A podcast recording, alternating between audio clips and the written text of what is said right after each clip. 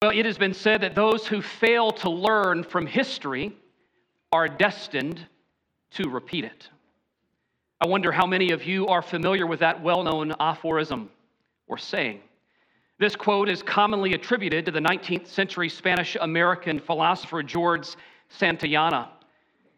He is the author of The Life of Reason from 1905, or perhaps that same quote again those who fail to learn from history are destined to repeat it might be more commonly associated with the famous British Prime Minister during World War II, Winston Churchill. But in either case, this pithy saying clearly echoes a frequent and profoundly scriptural warning or admonition calling on all of God's people to remember his works and to heed his commands. For example, the Bible famously states in Exodus chapter 20 and verse 8 remember the Sabbath day to keep it holy. Well, here, the recently delivered children of Israel are commanded to recognize that is how you honor the Sabbath by remembering it, even by resting on the seventh day of the week as a mark of the people's complete devotion to and dependence upon the Lord God of creation. Therefore, the Bible says, remember the Sabbath. Or what of God's timely word to the man Moses and to the people of Israel over in Deuteronomy chapter 6, verses 12 and 13? Here, of course, we read, Take care lest you forget the Lord, who brought you out of the land of Egypt, out of the house of slavery. It is the Lord your God you shall fear. Well, in that particular context, the second generation of Jewish believers after the Exodus were commanded by God's law to keep God's law on the forefront of their hearts, allowing the word of the Lord to be present and welcome at home and to be life transforming in their hearts. Each generation, this is one of the axioms or precepts for this morning that you might want to take note of. Each generation bears the responsibility of teaching the next generation, the coming generation, about the ways and the works of God. We'll apply with that truth. We'll apply that truth towards the end of today's message.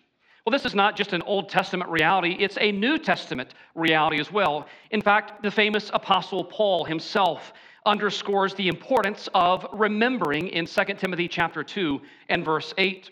Paul says to Timothy there, Remember Jesus Christ, risen from the dead, the offspring of David, as preached in my gospel. We could almost hear Paul say, Timothy, whatever you do, don't forget Jesus Christ, whatever you do. He's the sole substance, the sole source of my gospel, of my teaching. Paul says to Timothy, remember the gospel. Or finally, in what are some of the last loving words of our own crucified and risen Savior, we hear Jesus himself tenderly say to the church, This is my body. Do this. It's my body which is given for you. Do this in what? In remembrance of me. Look, the Lord's Supper, which perhaps fittingly, we will share together at the conclusion of today's very service, is itself a feast of faithful remembrance for a family of often forgetful children. Discipleship, like parenting, is fraught with forgetfulness and full of needful reminders. And every parent said, Amen. Amen. That is why church, remember, remembrance is worship and worship is remembrance. That's a simple statement, but it's oh, oh so true. And as we will see today, it is also essential. Remembrance is essential for our obedience to the Lord Jesus Christ. Well, on this very same topic, today's text, which again is Psalm 78, is itself a precious poem about the immense importance of, here's our key theme today remembrance, remembering. Or perhaps a bit more accurately today, this is a psalm about Israel's long and tragic history of forgetfulness and therefore their regrettable and frequent disobedience. But it's always interspersed with gracious glimmers of God's covenant love and faithfulness to keep his ancient promises to his precious chosen people.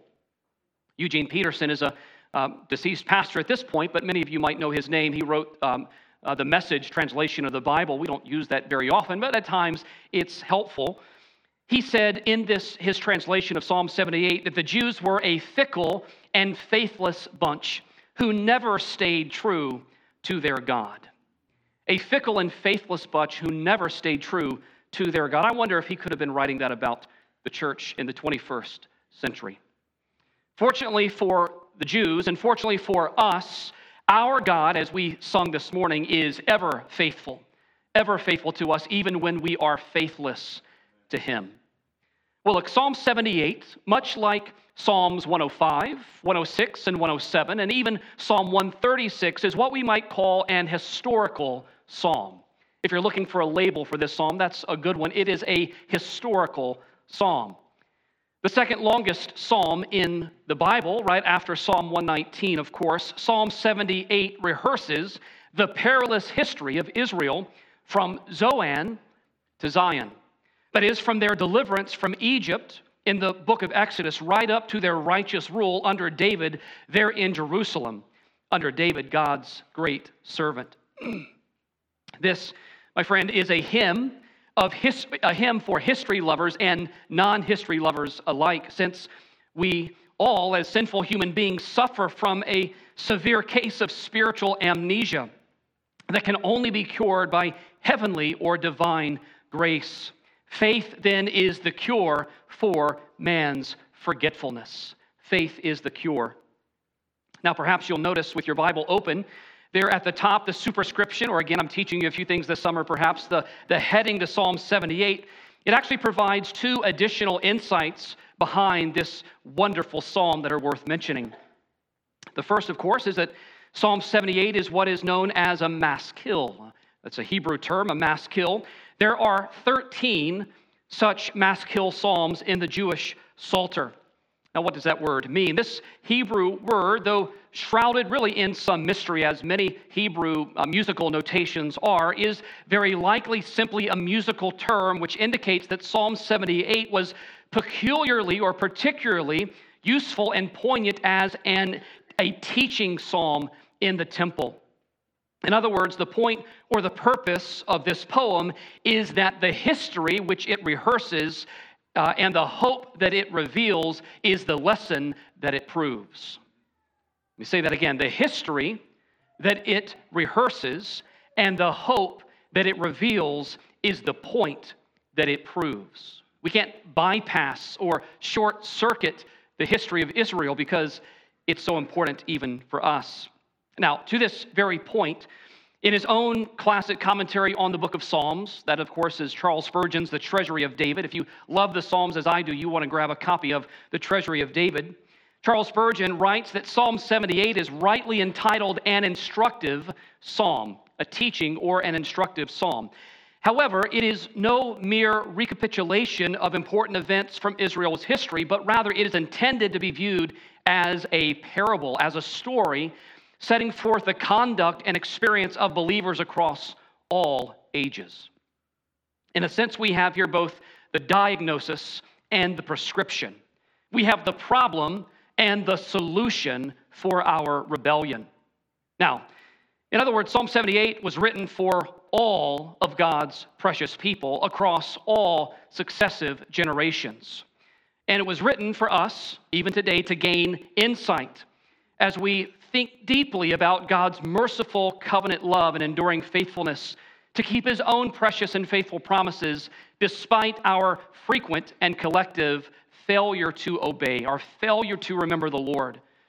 James Montgomery Boice so perfectly states that its lesson, Psalm 78's lesson, is that history must not repeat itself. But isn't that so common? That church after church stumbles into the same problems, forsaking the Lord and fighting amongst themselves. But the point behind Psalm 78 is we need to learn from our past. We need to look in the rearview mirror and learn from our past that we might not repeat those same mistakes. This is what the apostle Paul is alluding to even in 1 Corinthians chapter 10. He writes in 1 Corinthians 10 verses 11 through 13, now these things happened to them, that is, to the Jewish people, as an example. He was speaking there, of course, of Israel's frivolous idolatry and their frequent spiritual adultery there in the wilderness. These things happened to them as an example, but they were written down for our instruction, on whom the end of the ages has come. Therefore, let anyone who thinks he stands take heed lest he fall. No temptation has overtaken you that is not common to man, but God is faithful, isn't he? God is faithful. He will not let you be tempted beyond your ability, but with the temptation, he will also provide the way of escape that you may be able to endure it. Just imagine not having any information or insights still today from the founding of our great country. Imagine that. Imagine not having any pages in any history books, any monuments in any capitals, any museums to visit. Just imagine not having anything present about our history and how impoverished we would be if that was the case. Imagine the issues leading up to the Continental Congress declaring uh, our colony's independence from British tyranny, or the outcome of the Revolutionary War being lost to history, or the, the, the life of the great President Abraham Lincoln and the, the consequences of the United States Civil War being utterly forgotten. History, friends, is both hugely significant, not only for us to know from, from whence we've come, but also it's hugely transformative in order for us to know where we're going. We need to remember our history.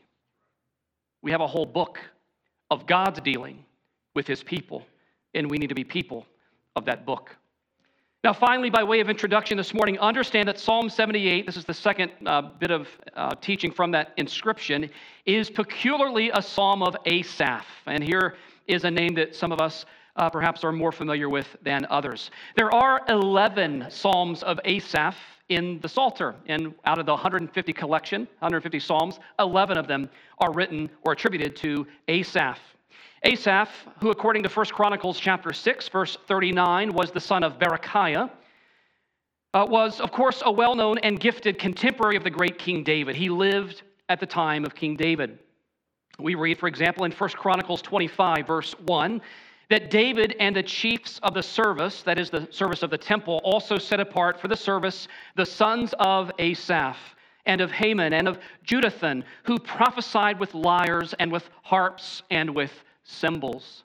And so, of importance simply for our purposes today, just know, and just remember that Asaph was a highly skilled musician. And evidently, he was a rather articulate poet, whom David specially appointed to oversee God's praises in the sanctuary there in Jerusalem. That's a bit about this man. Now, next, let's consider in terms of the actual substance of Psalm 78. I want you to recognize that while this psalm of Asaph is certainly one of the longest. As I said, it is the second longest of all the Psalms. Its structure and its organization is actually pretty straightforward. For my part, in my study this week, I noted a six part outline behind this inspired Hebrew hymn, chronicling Israel's rocky history. And fortunately for some of you, maybe for others of you not so much, who aren't as impressed with my powers of awesome alliteration, we can represent each of these six sections with a, a, different R word, keeping with our theme, remember. Remember. Guys, I spend so much time on these things. Throw me a bone from time to time. Thank you. I appreciate that.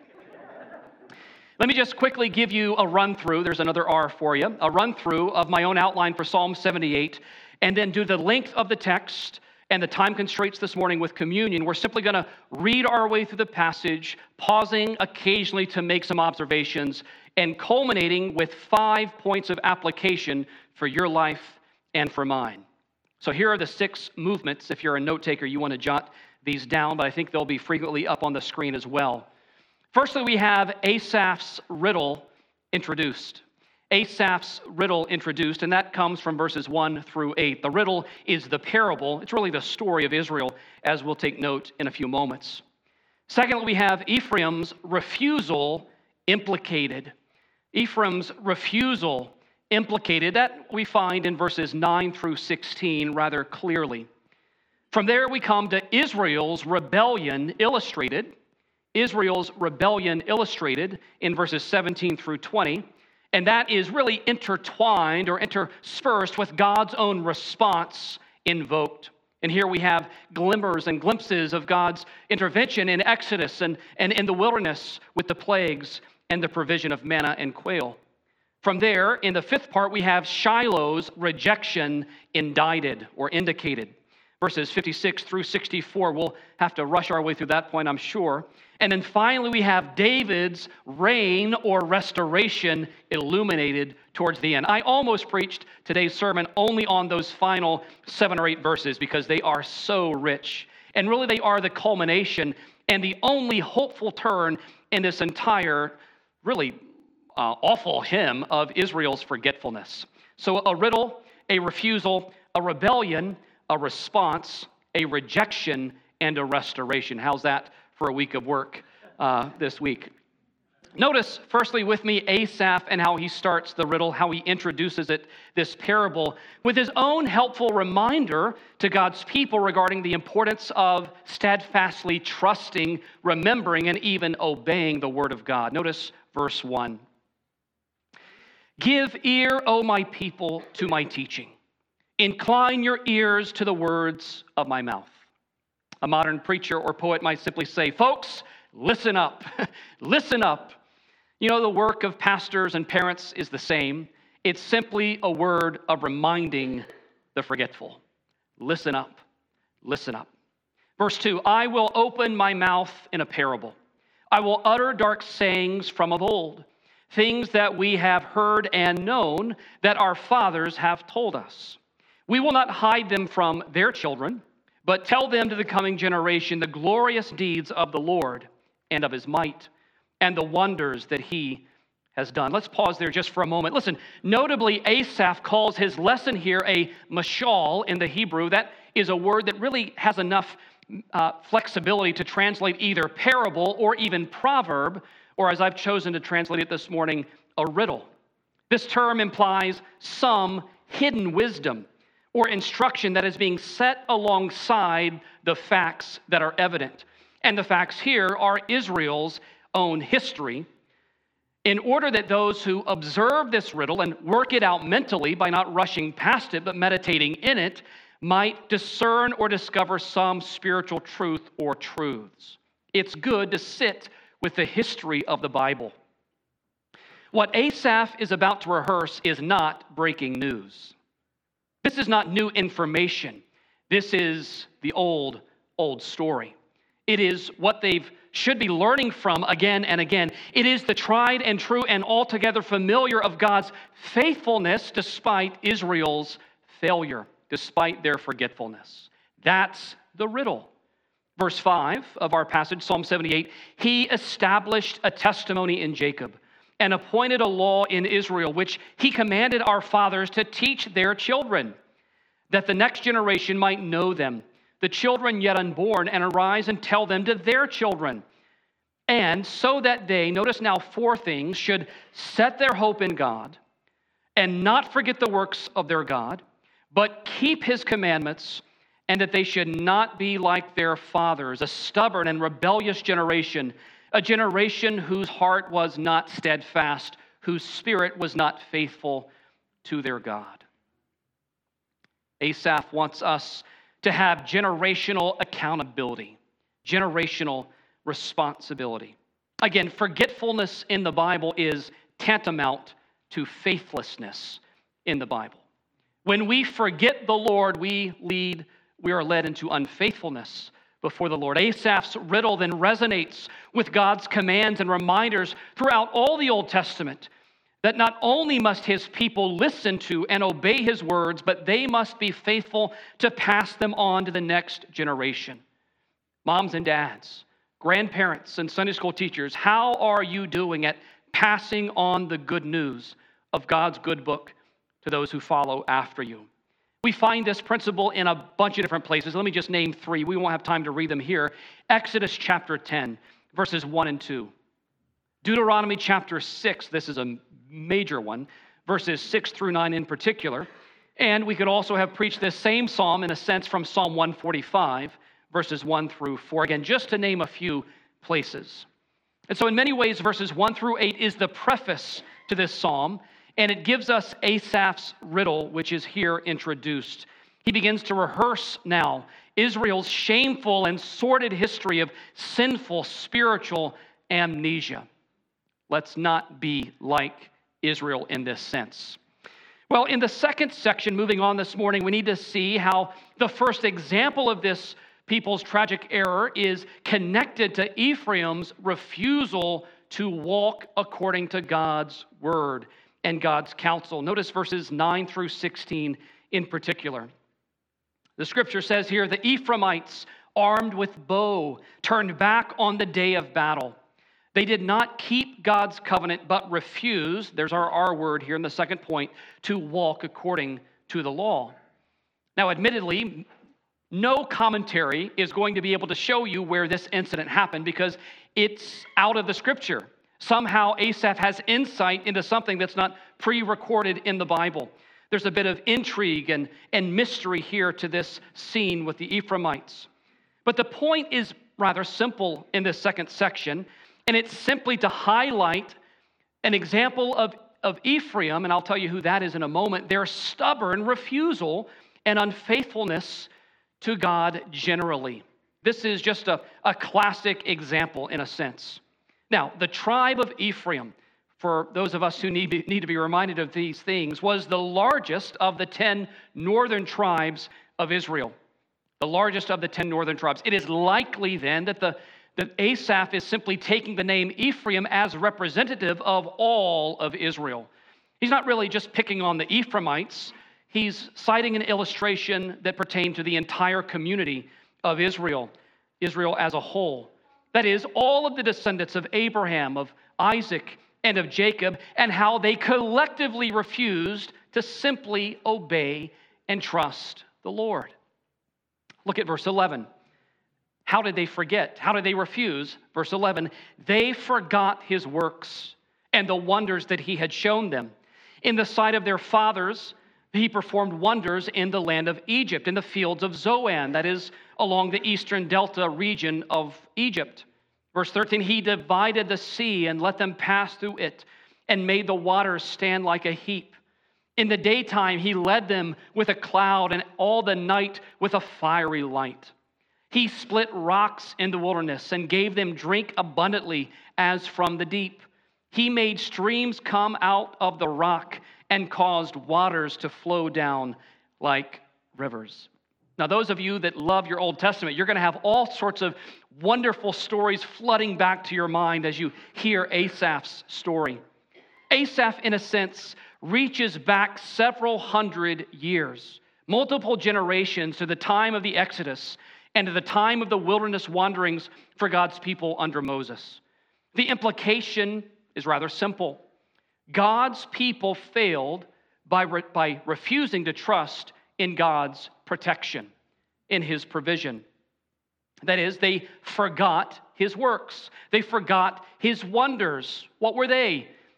The wonders of the plagues there in Egypt that eventually uh, freed Pharaoh's uh, grasp from the people of Israel there in Egypt. They forgot the work of the Passover God's provision of that sacrificial lamb, which prefigured the death of our own Savior, Jesus Christ. They forgot the parting of the Red Sea. How could they forget? How do we forget? They groaned and griped against God in the wilderness of sin. They forgot the power and presence of God who led them in the cloud by day and through the night by the pillar of fire. Asaph cautioned the community of Israel in his day as we are cautioned in our day from simply refusing to follow the Lord. Don't make it any more complicated than it needs to be. Don't refuse to follow the Lord. Now, I noticed something in my study this week which is pretty interesting and maybe helpful for those of you that, that like to study the scripture. Embedded in the text of Psalm 78 are a few helpful markers that allow us to, to track Asaph's train of thought. I want to point out a few of them to you. Verse 9 of Psalm 78, for example, says this The Ephraimites, armed with bow, turned back on the day of battle. Verse 10 says, They did not keep God's covenant, but refused to walk according to his law. What's another way we could render that? They sinned against the Lord.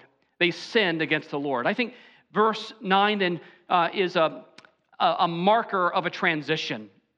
Look at verse 17. We'll look at this text next. Yet they sinned still more against him, rebelling against the Most High in the desert. Again, we, we're beginning to see a pattern emerge in this psalm. Now let your eye go down all the way to verse 32 of Psalm 78.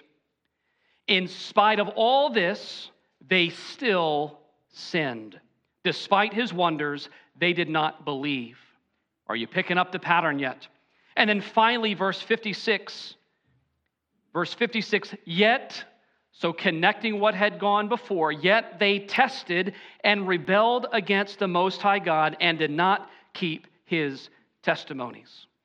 Asaph organizes Israel's history around their rebellion and sinfulness against God. Just to point that out for you in your own personal study to come. Now, thirdly, this morning, the third movement is actually abbreviated. It's verses 17 through 20 of Psalm 78, and this is what I've entitled Israel's Rebellion Illustrated. Israel's rebellion illustrated amid God's purposeful patience. Verse 17 again says, Yet they still sinned more against him, rebelling against the Most High in the desert. They tested God in their heart by demanding the food they craved. They spoke against God, saying, Can God spread a table in the wilderness? He struck the rock so that water gushed out and streams overflowed. Can he also give bread and provide meat for his people? And we'll stop the reading there. I know what you're tempted to do. You're tempted to judge the Israelites in your heart, aren't you? How can they be so stubborn?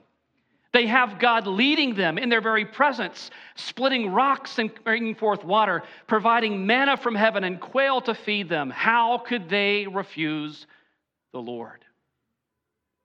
What has God done for you lately? Where have you been so quickly to turn from God's faithfulness to you? You see, we share the same human DNA. DNA, of course, meaning depraved nature in Adam. We are afflicted with the same spiritual condition that is, ingratitude towards God's tender mercies, leading to inaction and unbelief in the works and words of God. When you read the Old Testament, you should say, you know what? Somebody's been reading my mail. Somebody has been writing my story because we are no different than Israel. We are no different. We needed the same Messiah that they did.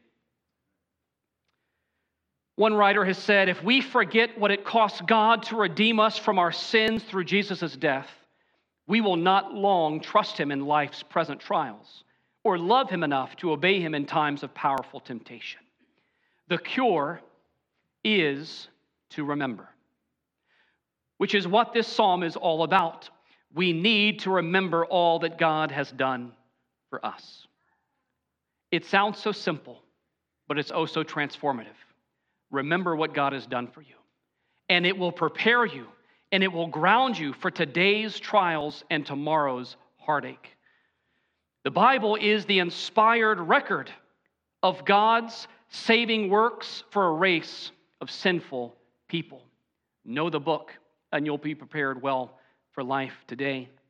Well, we need to move on and take note of the fourth section, which is God's righteous response. And this is another very, very interesting and incredible section of this psalm. I want to read largely without comment from verse 21 down to verse 54 or thereabouts. Asaph continues, therefore, and I want, just as we're reading this, you to be listening for statements about God's anger. Therefore, when the Lord heard, he was full of wrath. A fire was kindled against Jacob. That's another name for Israel, of course. His anger rose against Israel because they did not believe in God and did not trust in his saving power. Frankly, who would blame God for being angry with his people? Verse 23 Yet he commanded the skies above and opened the doors of heaven, and he rained down on them manna to eat, and gave them the grain of heaven. Man ate the bread of the angels. How beautiful is that? He sent food in abundance. He caused the east wind to blow in the heavens, and by his power he led uh, out the south wind. He rained meat That's the form of the quail on them like dust, winged birds like the sand of the seas. He let them fall in the midst of their camp, all around their dwellings. God just doesn't sprinkle grace, He showers grace on His people. And they ate and were filled, and He gave them what they craved. But before they had had their satisfied, sorry, before they had satisfied their craving, while food was still in their mouths, the anger of God rose up against them, and he killed the strongest of them and laid low the young men of Israel. Should get our attention, should it not? God responded to Israel's wilderness rebellion with mercy mixed with judgment. See, we want to fashion God as how we want to make God. We want a God who's all goo and grace, a God who's loving and long suffering. And He is that, but He's also, at the same time, a God who is holy and will not let sin go unpunished. Exodus chapter 34, verses 6 and 7. I feel like I keep quoting that passage because it shows up so often. The Lord, the Lord, a God merciful and gracious, slow to anger, slow to anger, and thank God for it and abounding in steadfast love and faithfulness, keeping steadfast love for thousands, forgiving iniquity and transgression and sin, but, but, who will by no means clear the guilty, visiting the iniquity of their fathers on the children and on the children's children to the third and fourth generation. Listen, the lesson on the one hand is that God is mercifully long suffering and praise Him for it. He is long suffering with us in our forgetfulness and in our faithfulness, faithlessness. But on the other hand, the lesson here is that God is also holy and righteous in his conduct. And his character, as the Bible testifies elsewhere, will not let sin go unchecked forever. And that is why there was one bloody Friday when God's own baby boy came to earth and he died for us. It was the perfect and only solution for our utter and consistent rebellion. Notice verse 32 as we continue on to see the Lord's response. In spite of all this, they still sinned. Despite his wonders, they did not believe. So he made their days vanish like a breath and their years in terror. The point is here there was an entire generation that perished between the Red Sea and the Promised Land before Zoan and Zion. An entire generation perished in the wilderness. Verse 34 When he killed them, they sought him. They repented and sought earnestly. They remembered that their God was their rock, the Most High God, their Redeemer. Pause for a moment to note very clearly the they that Asaph is referring to here is the whole community of Israel. Those who perished were not repenting, of course. You have no opportunity to repent once you have perished. So, when so many of their countrymen died under God's judgment, others then saw it and responded to it. They repented and sought God earnestly. That is the point. But notice it was short lived. Verse 36 But they flattered him with their mouths, they lied to him with their tongues. Their heart was not steadfast toward him, they were not faithful to his covenant. Can you just for a moment pause and picture what you would do if you were God. And you were so patient with a people so undeserving. You had put up with their nonsense time after time after time. What would you do? Isaiah 55 says, For his ways are not our ways my ways, declares the Lord, are not like your ways. And every single one of us ought to shout hallelujah that they're not. Look what God does and keep in mind what you would have done. I know what I would have done. Verse 38 Yet he, being compassionate, atoned for their iniquity and did not destroy them. All these people who have such an issue with God in our culture, they have no idea the kind of character and conduct of the Lord. Constantly throwing their fist in his face, he looks down in love and mercy upon a race of people.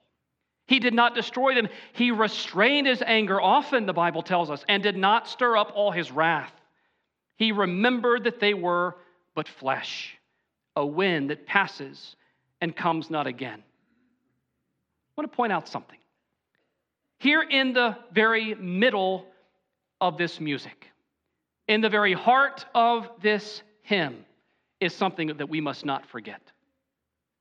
Despite man's frequent forgetfulness, God Himself is forever faithful. Despite man's constant complaining, God is infinitely compassionate. When man fails, God stands to forgive. He stands to forgive. 2 Peter 3, verses 8 and 9, a verse or verses that you need to keep in mind. But do not overlook this one fact, beloved, that with the Lord, one day is as a thousand years, and a thousand years is as one day. For the Lord is not slow to fulfill his promise, as some count slowness, but is patient towards you, not wishing that any should perish, but that all should reach repentance. That's the heart of our high and holy God. In fact, Asaph continues to recount God's amazing grace to all Israel over multiple generations, picking up again in verse 40. How often they rebelled against him in the wilderness and grieved him in the desert. They tested God again and again and provoked the Holy One of Israel. They did not remember his power or the day when he redeemed them from the foe, when he performed his signs in Egypt and his marvels in the fields of Zoan. He turned their rivers to blood so that they could not drink of their streams. He sent among them swarms of flies, which devoured them, and frogs, which destroyed them. He gave their crops to the destroying locust, and the fruit of their labor to the locust. He destroyed their vines with hail, and sycamores with frost. He gave over their cattle to the hail, and their flocks to the thunderbolts. He let loose on them in his burning anger, wrath, indignation, and distress, a company of destroying angels. He made a path for his anger. He did not spare them from death, but gave their lives over to the plague. He struck down every firstborn in Egypt, the firstfruits of their strength in the tents of Ham. Then he led out his people like sheep and guided them in the wilderness like a flock. He led them in safety so that they were not afraid, but the sea overwhelmed their enemies. And he brought them to his holy land, to the mountain by which which his right hand had won. He drove out nations before them. He apportioned for them a possession and settled their tribes of Israel in their tents.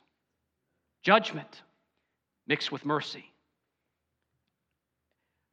Look at and learn from God's faithful dealings with his people, beginning with their redemption out of slavery in Egypt by terrible plagues, and continuing for a generation that is 40 years through patient provision and judgment in the wilderness, and culminating in God's own settling of the people as a nation in Israel in territories and cities that they did not build themselves but were given by God's grace, God never once stopped loving his people. Never once. He is constantly faithful and forgiving, despite man's failure and fraught forgetfulness. When will we learn our lesson? When will we learn to lean upon the Lord?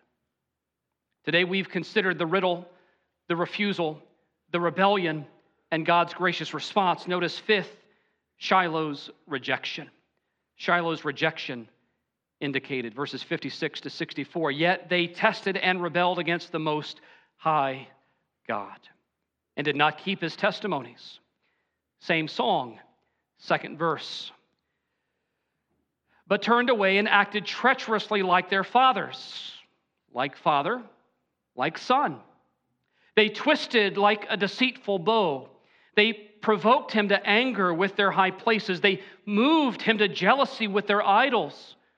When God heard, he was full of wrath. And he utterly rejected Israel. He forsook his dwelling at Shiloh the tent where he dwelt among mankind, and delivered his power to captivity, his glory to the hand of the foe. He gave his people over to the sword and vented his wrath on his heritage. Fire devoured their young men, and their young women had no marriage song. Their priests fell by the sword, and their widows made no lamentation. This is the pit of the poem. This is the rock bottom of their rebellion. But God will remember and he will restore. Notice Shiloh, of course, is where the ark of God's presence rested. In fact, early on in Israel's history, perhaps 1 Samuel chapter 4 should come to mind. But listen, this penultimate stanza captures the climax of Israel's utter apostasy as they forgot the Lord's commandments, forsook the Lord's ways, in order, by the way, to worship Canaan's lifeless idols.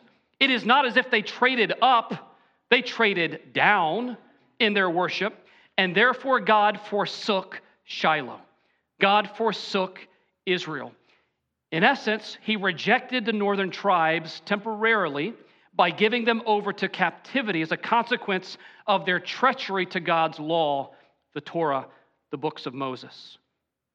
God is patient, but God will ultimately punish unrepentant sin.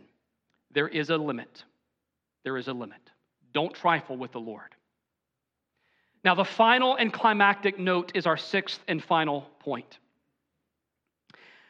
The final note of this historical review is really the high note of God's mercy found in God's choice of David and his restoration, even his rule. Verse 6, sorry, 65. Then the Lord awoke as from sleep. Now, this is Asaph's poetic way of expressing God being stirred to action from a long time of inactivity from a human perspective. God is not drunk, we understand that, but he's so full of his anger it is as if a drunken person has been roused from his sleep, like a strong man shouting because of wine. Verse 66 And he put his adversaries to rout. He put them to everlasting shame. He rejected the tent of Joseph. He did not choose the tribe of Ephraim, but he chose the tribe of Judah. Mount Zion, which he loves. He built his sanctuary like the high heavens, like the earth which he has founded forever. He chose David, his servant, and took him from the sheepfolds. From following the nursing ewes, he brought him to shepherd Jacob, his people, his, Israel, his inheritance. With upright heart, he shepherded them and guided them with skillful hand. Again, as a pastor, I love the end of this particular poem. It is so beautiful. But the point for us today is to notice that in response to Israel's covenantal failure, their complete and utter forsaking the Lord. God sets aside Shiloh, but he sets up David. The Lord rejected the tribe of Ephraim, no doubt representing the northern tribes as a whole, taken captive by the Assyrians, but he chose the tribe of Judah. And we know the lion of the tribe of Judah, don't we? Specifically, he chose the king David, the youngest of Jesse's sons, the most unlikely of Israel's kings, to be the shepherd and ruler over his precious people. Now go back to James Boice for just a moment. He says, This is a new beginning. That's the point of the end of this poem. It's a new beginning. It's a new opportunity because God is a God of grace, grace and patience. But it is not only, it is new only in the sense that there are always new beginnings with God. If you're here this morning and you need a new beginning, guess what? God is the God of new beginnings for you. Ephraim is rejected, but Judah is here chosen. Shiloh is abandoned, but the ark is brought to Mount Zion. Asaph's point is that it was entirely of grace that God chose Judah and elevated its shepherd boy, King David, to be the great king. There was nothing impressive about David alone, it was all sheer grace. How does God deal with the sinful straying of simple sheep? The answer is he raises up a wise and skillful shepherd who will faithfully guide them home. Now, who does that ultimately remind you of? Our eyes might see David, but our hearts yearn for a greater David. Our hearts lean towards the Lord Jesus Christ. Jesus himself is the one prefigured in Psalm 78 65 to 72. This is not fundamentally about King David, it's fundamentally about God's own Son, our Messiah, Jesus Christ, the greater David. John 10, verse 11 I, Jesus says, am the good shepherd. The good shepherd lays down his life for the sheep. Listen, God, in his covenant love and steadfast mercy, deals decisively and ultimately with our repeated failings and forgetting. By his own mercy, he raises up a special servant, a choice son who will guide his people heavenward, who will guide his people home with an upright heart that is a life of integrity and a skillful hand. He'll always know what to do. And that is precisely who our Messiah Jesus is. That servant is none other than God's one and only Son, our Savior, King Jesus. Don't tell me you can't find Jesus in the Psalms. He's, they're all about him, ultimately. In closing today, just very, very quickly, let me punch through five application points, and then we'll close with a song and communion. Number one, this is just a repetition of really our first point. It is the responsibility both of every Christian and all Christians. Your responsibility and our responsibility to remember the glorious deeds of the Lord and to pass them on to the next generation. It's not just my job, it's our job. I might be called of God to lead the way, but it takes all of us to do the job. It takes us all. How are we doing then at fulfilling this awesome responsibility here at Trinity? How are we doing? Where can you get plugged in in our Awana ministry? in our children's Sunday school ministry, even caring for our children in the nursery, a Sunday school class, a growth group. Where are you right now actively plugged in so that the next generation can know the good work of God? Every single one of you need to be serving somewhere for the glory of Jesus Christ.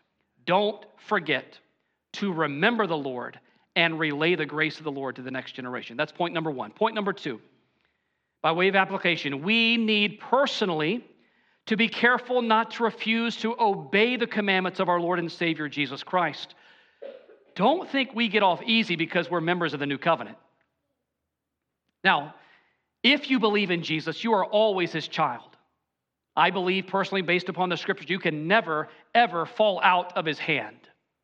But if you're in his hand, you have new affections, new appetites, new desires. You have a new master. No longer are you your master. You now have Jesus as your master, and you will now want to obey the Lord.